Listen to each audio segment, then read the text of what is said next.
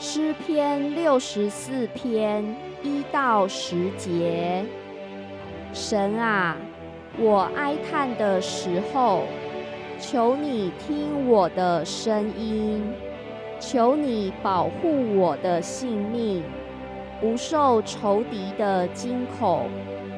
求你把我隐藏，使我脱离作恶之人的暗谋和作孽之人的扰乱。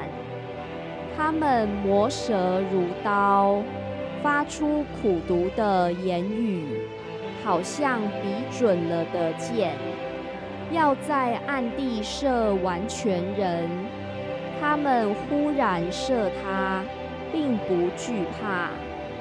他们彼此勉励，设下恶计。他们商量，暗设网罗，说谁能看见？他们图谋奸恶，说我们是极力图谋的。他们个人的意念心思是深的，但神要射他们。他们忽然被箭射伤，他们必然半跌，被自己的舌头所害。凡看见他们的，必都摇头。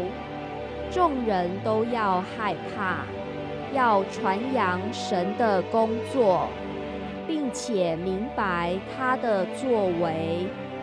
一人必因耶和华欢喜，并要投靠他。